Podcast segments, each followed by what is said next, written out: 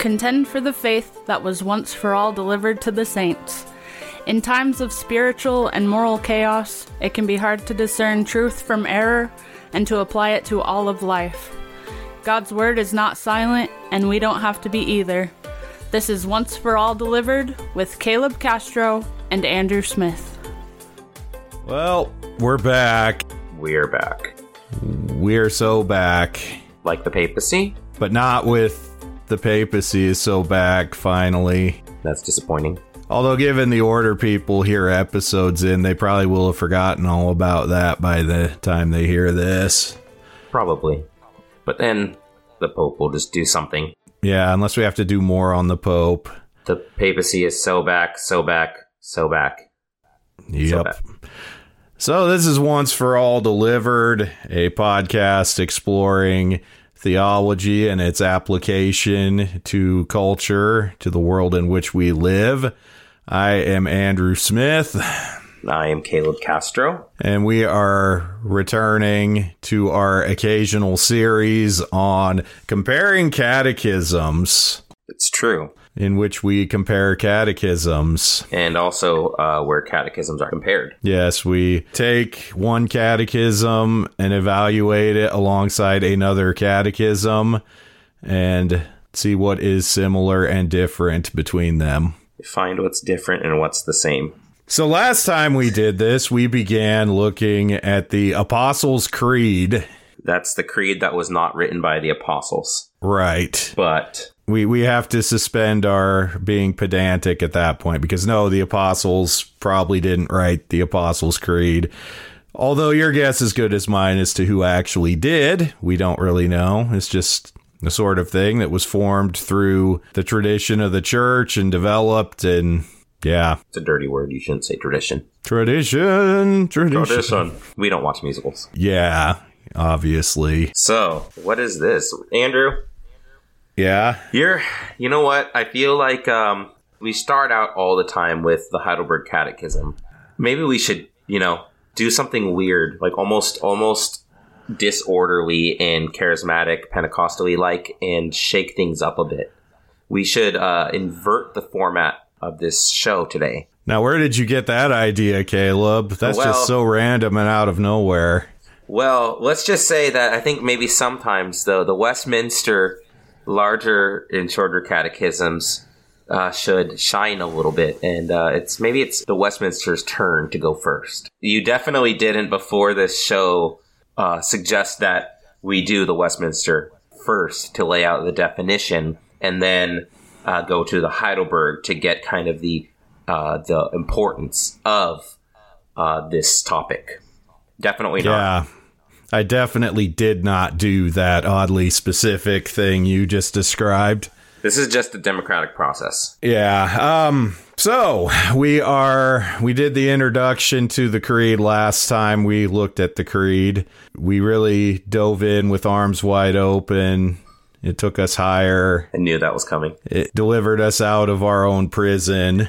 I wish that there was a way to incorporate Nickelback here. I am very glad there isn't.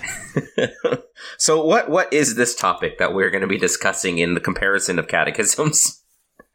um, so last time we did a general introduction to the Apostles' Creed, so we're still following the Heidelberg as far as structure and topics. Um, but now we come to the part of the Heidelberg on God the Father, which in the Apostles' Creed is I believe in God the Father Almighty, creator of heaven and earth. And what the Heidelberg does, and although it doesn't explicitly do it as a part of the creed, the Westminster does something very similar, is when looking at the doctrine of God the Father, it looks at the doctrine of God the Father through his decrees, um, which the Westminster takes his decrees and divides them as creation and providence. So let's look at the Westminster Larger Catechism. So that is basically question 12.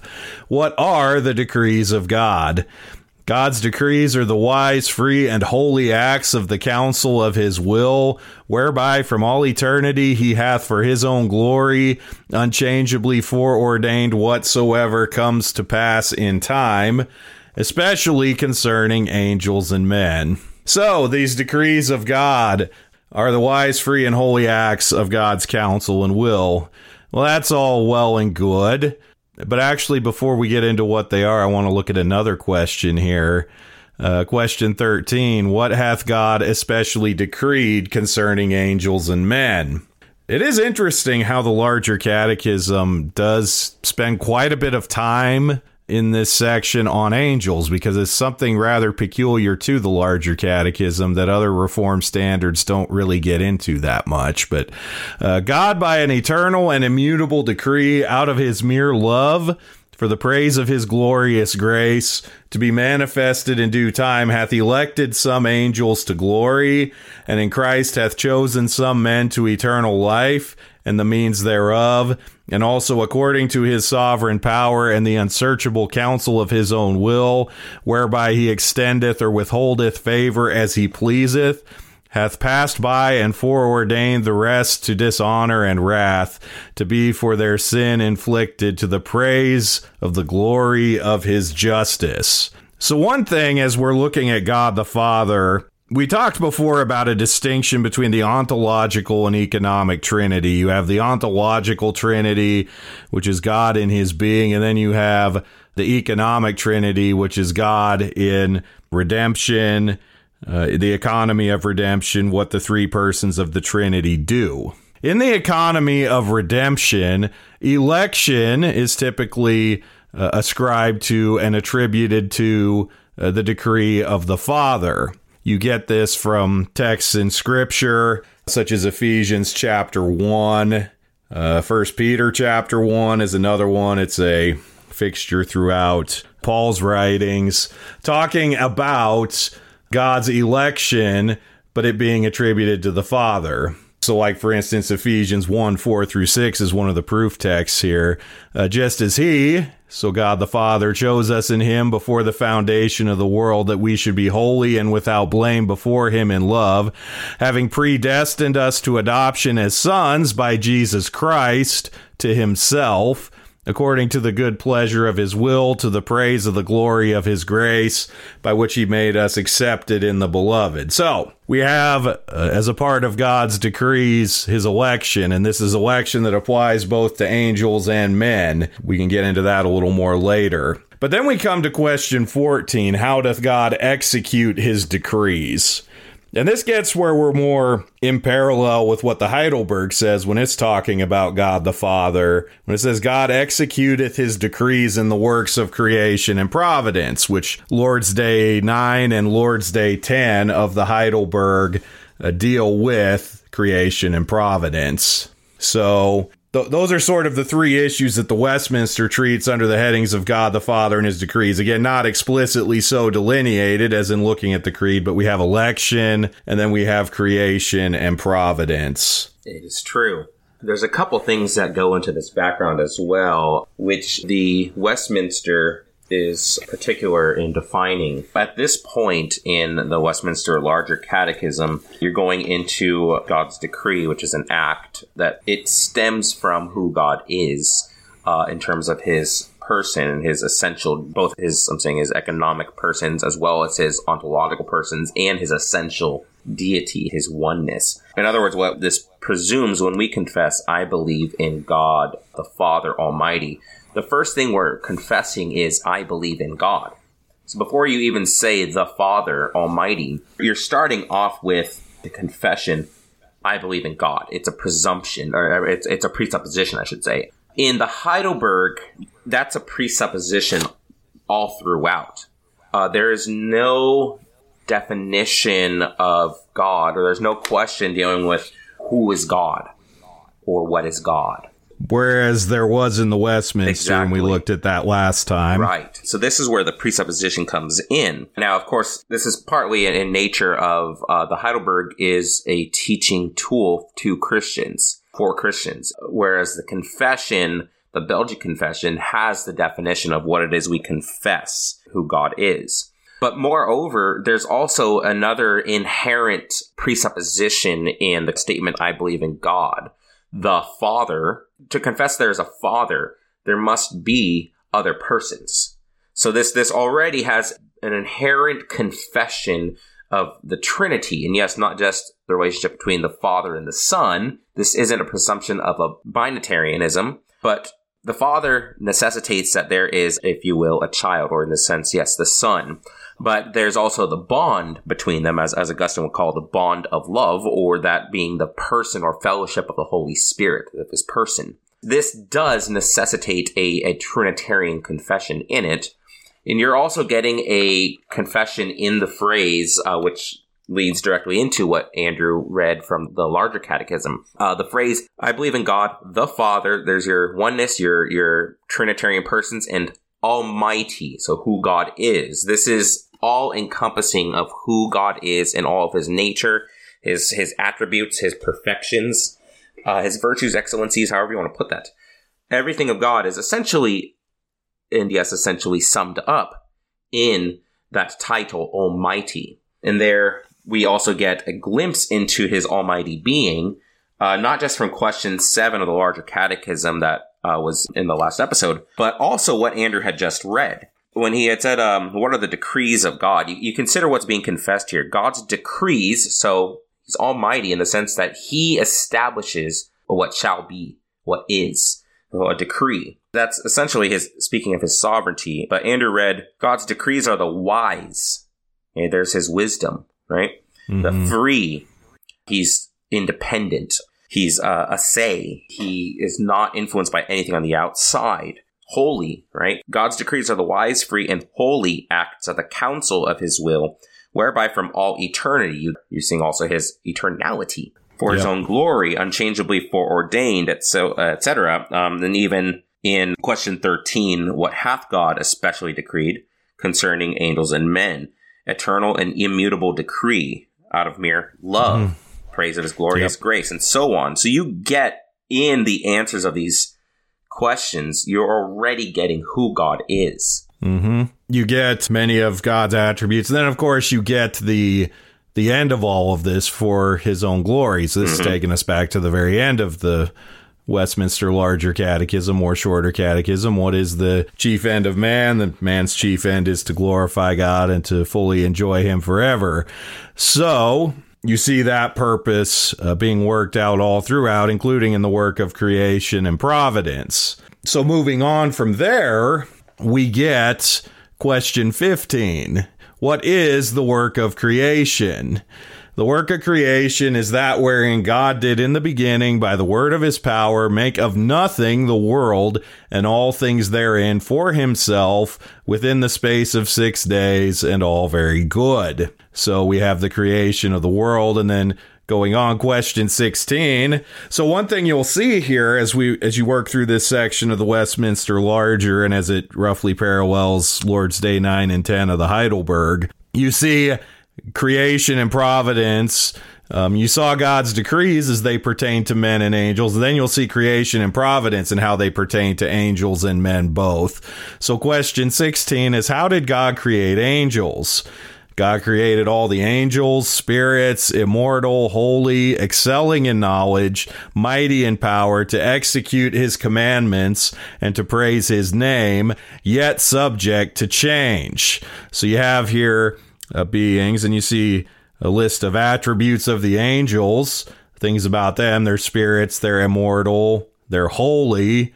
Now, when we say spirits, we're not just saying they're like humans that they have spirits, because, you know, man is body and soul. We're saying they are spirits, so angels are immaterial, they're not corporeal sorry for your your takes on Genesis 6 whatever they may be. I was discussing that again with somebody the other day, but sorry but not sorry. That's one where that always seems to come up. But yeah, immortal, holy, excelling in knowledge, mighty in power. And yet, you know, they they have these things which are sort of analogs of the attributes of God, but they don't have them as God has them. Again, analogs. They're not the, the holiness and knowledge and power and such of God. And we see that their purpose is to execute his commandments. They are servants of God. They serve his purposes. They praise his name. And then also they're subject to change.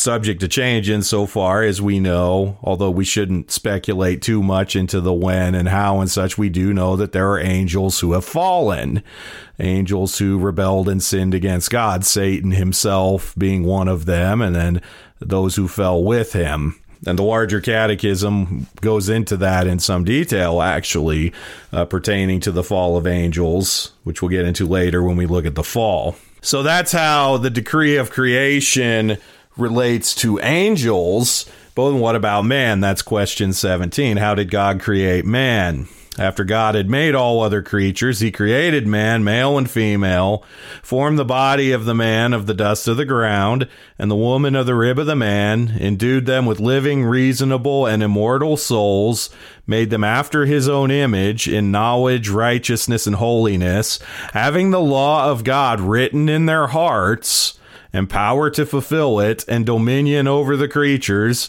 yet subject to fall. So, like the angels, subject to change, man was subject to fall. So, what you're getting then is from question 12 to 17 uh, so far is everything has its source from God. Certain reformed articulations of this, like Bavinck uh, would speak about uh, everything as having its origins from the mind of God. Everything has its, if you will, eternal establishment issuing from the will and almighty perfect counsel of God, such as we saw in, uh, what was that, question answer uh, 12 of the uh, larger catechism. So uh, everything from the decree stems from the secret counsel. What God has purposed, how he purposed it, why he purposed it, everything that we can't pry into is in that almighty will. We reflect then on also God's uh, nature of these things, that God created knowing some angels would fall. God created man knowing that man would fall. God had an eternal plan in all of these things and where he would be taking them, what eschatological end or goal that all of creation and history would have. So, uh, when we're starting with this doctrine of God and confessing that he is divine and perfect, that he is Father, and as we'll see uh, later on with the Heidelberg, how we speak of him as a, oh, pardon me, actually, I believe that was in the last Lord's Day, uh, how we speak of him as uh, the Almighty God, but also as faithful Father for the elect, that we can call upon him and know him. We're confessing essentially in this article everything that is already encompassed in the rest of the Apostles' Creed. Everything that follows from the divine decree. We spoke of this uh, a bit in the previous episode on the introduction to the creed, and we read some portions from Caspar Olevianus' exposition of the Apostles' Creed. He himself had viewed it uh, when writing even then the, the parts of the Heidelberg Catechism and structuring it.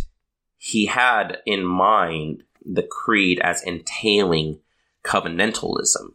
So for us here on Heidelberg Catechism, Lord's Day 10 in questions and answers 12 to 18 on with the Westminster, what's contained in here is then the nature of who God is as creator of the universe, as Elohim, as God, uh, God above all gods, as Lord of lords, the one only true God, as Yahweh, the covenantal God who reveals himself to his people in time, in history, that he is merciful and gracious, long suffering, abounding in goodness and truth, keeping mercy for thousands of generations, forgetting the iniquity and trespasses of the sins, but by no means quitting the guilty, visiting the iniquity of the fathers upon the children, the children's children, the third and fourth generations of those who hate him, but showing steadfast love to thousands of those who love him and keep his commandments. All this is already contained in this confession because that is who God is and declares himself to be. That he is a God who reveals himself to his creature, both in a general sense, though suppressed in wickedness in Romans 120 onwards, but pardon me, Romans 121 onwards, but also in, in known in a special salvific manner by the revelation uh, by the Son through the Spirit.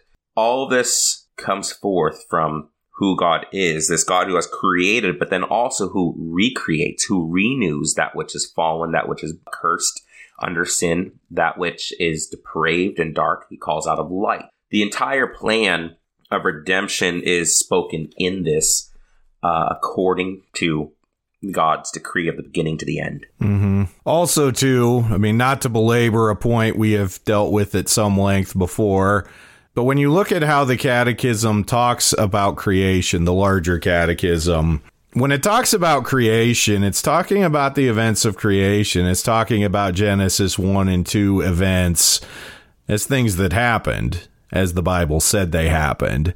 It's talking about them as historical. It is not talking about them as as myth or literary framework or anything of the sort.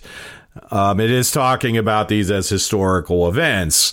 It's talking about six days. Now, I think you would be very hard pressed to say that anyone writing in 1646 or so would say in the space of six days and mean anything other than days that we know days to be 24 or so hours. Well, and correct me if I'm wrong, but that in the Westminster, that's a quotation uh, directly from Calvin. The, within the space of six days, that's his language, if I recall, from the Institutes.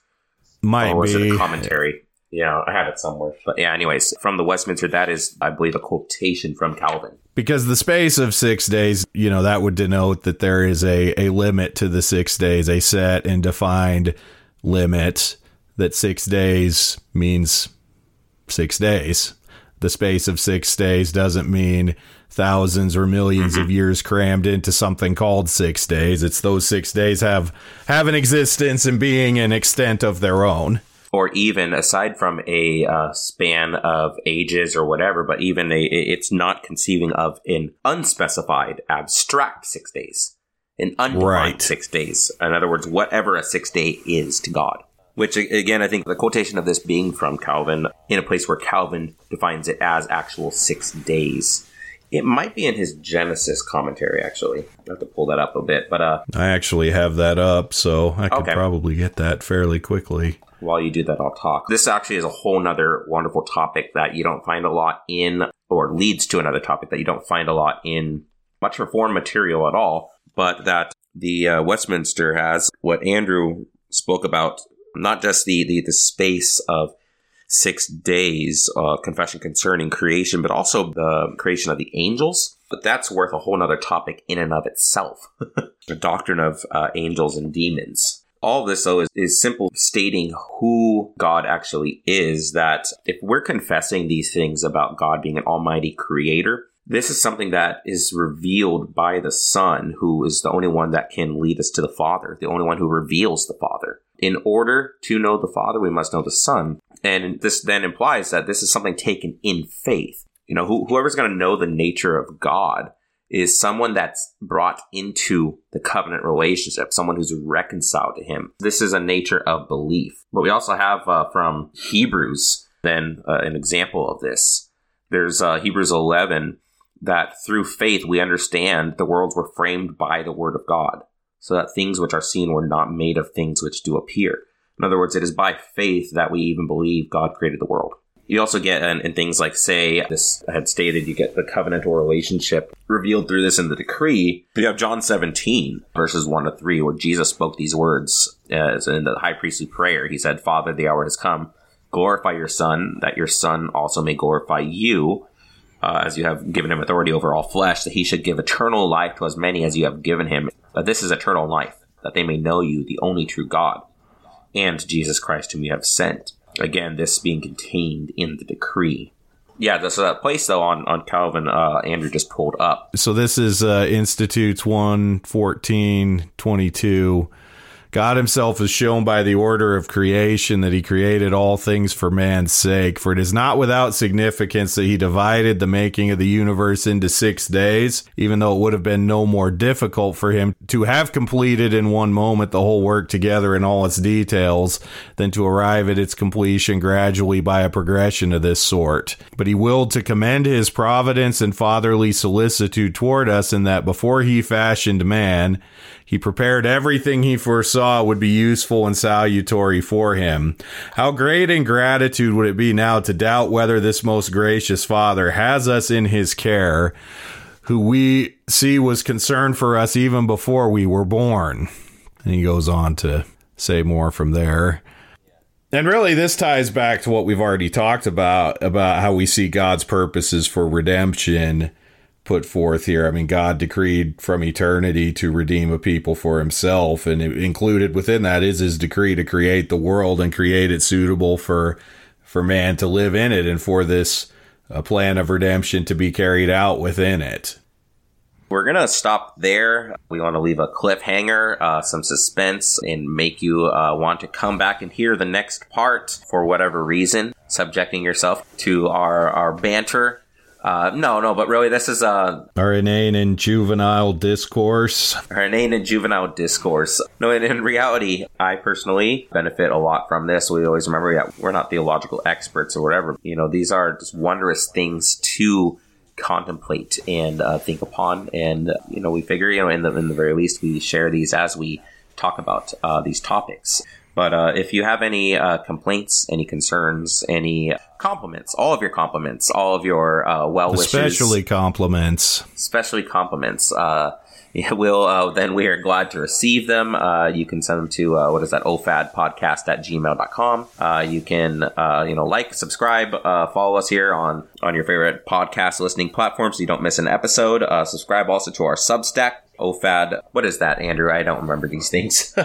Once for all delivered.com. It's like Once the easiest thing it could be, and that's the Once one you forgot.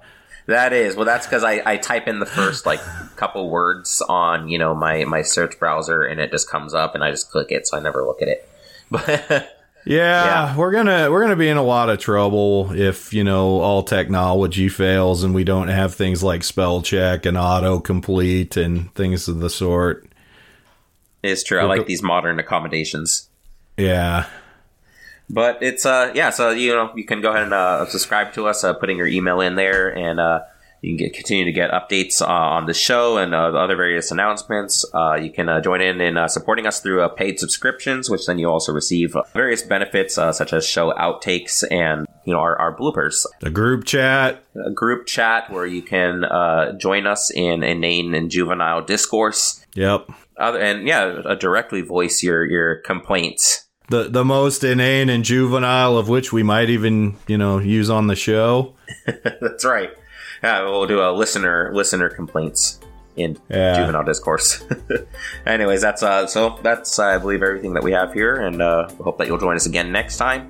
Until then, totes We're not doing that anymore, unless we are. Unless we are. Take it, Heidi. Thank you for listening to this episode. For the latest news and updates, visit our Substack at onceforalldelivered.com, where you can also support our work with a paid subscription. You can also follow us on social media at OFAD Podcast. If you like what you have heard, leave a five star review where you get your podcasts and spread the word about the show. Once for All Delivered is hosted by Andrew Smith and Caleb Castro and produced by Andrew and Heidi Smith.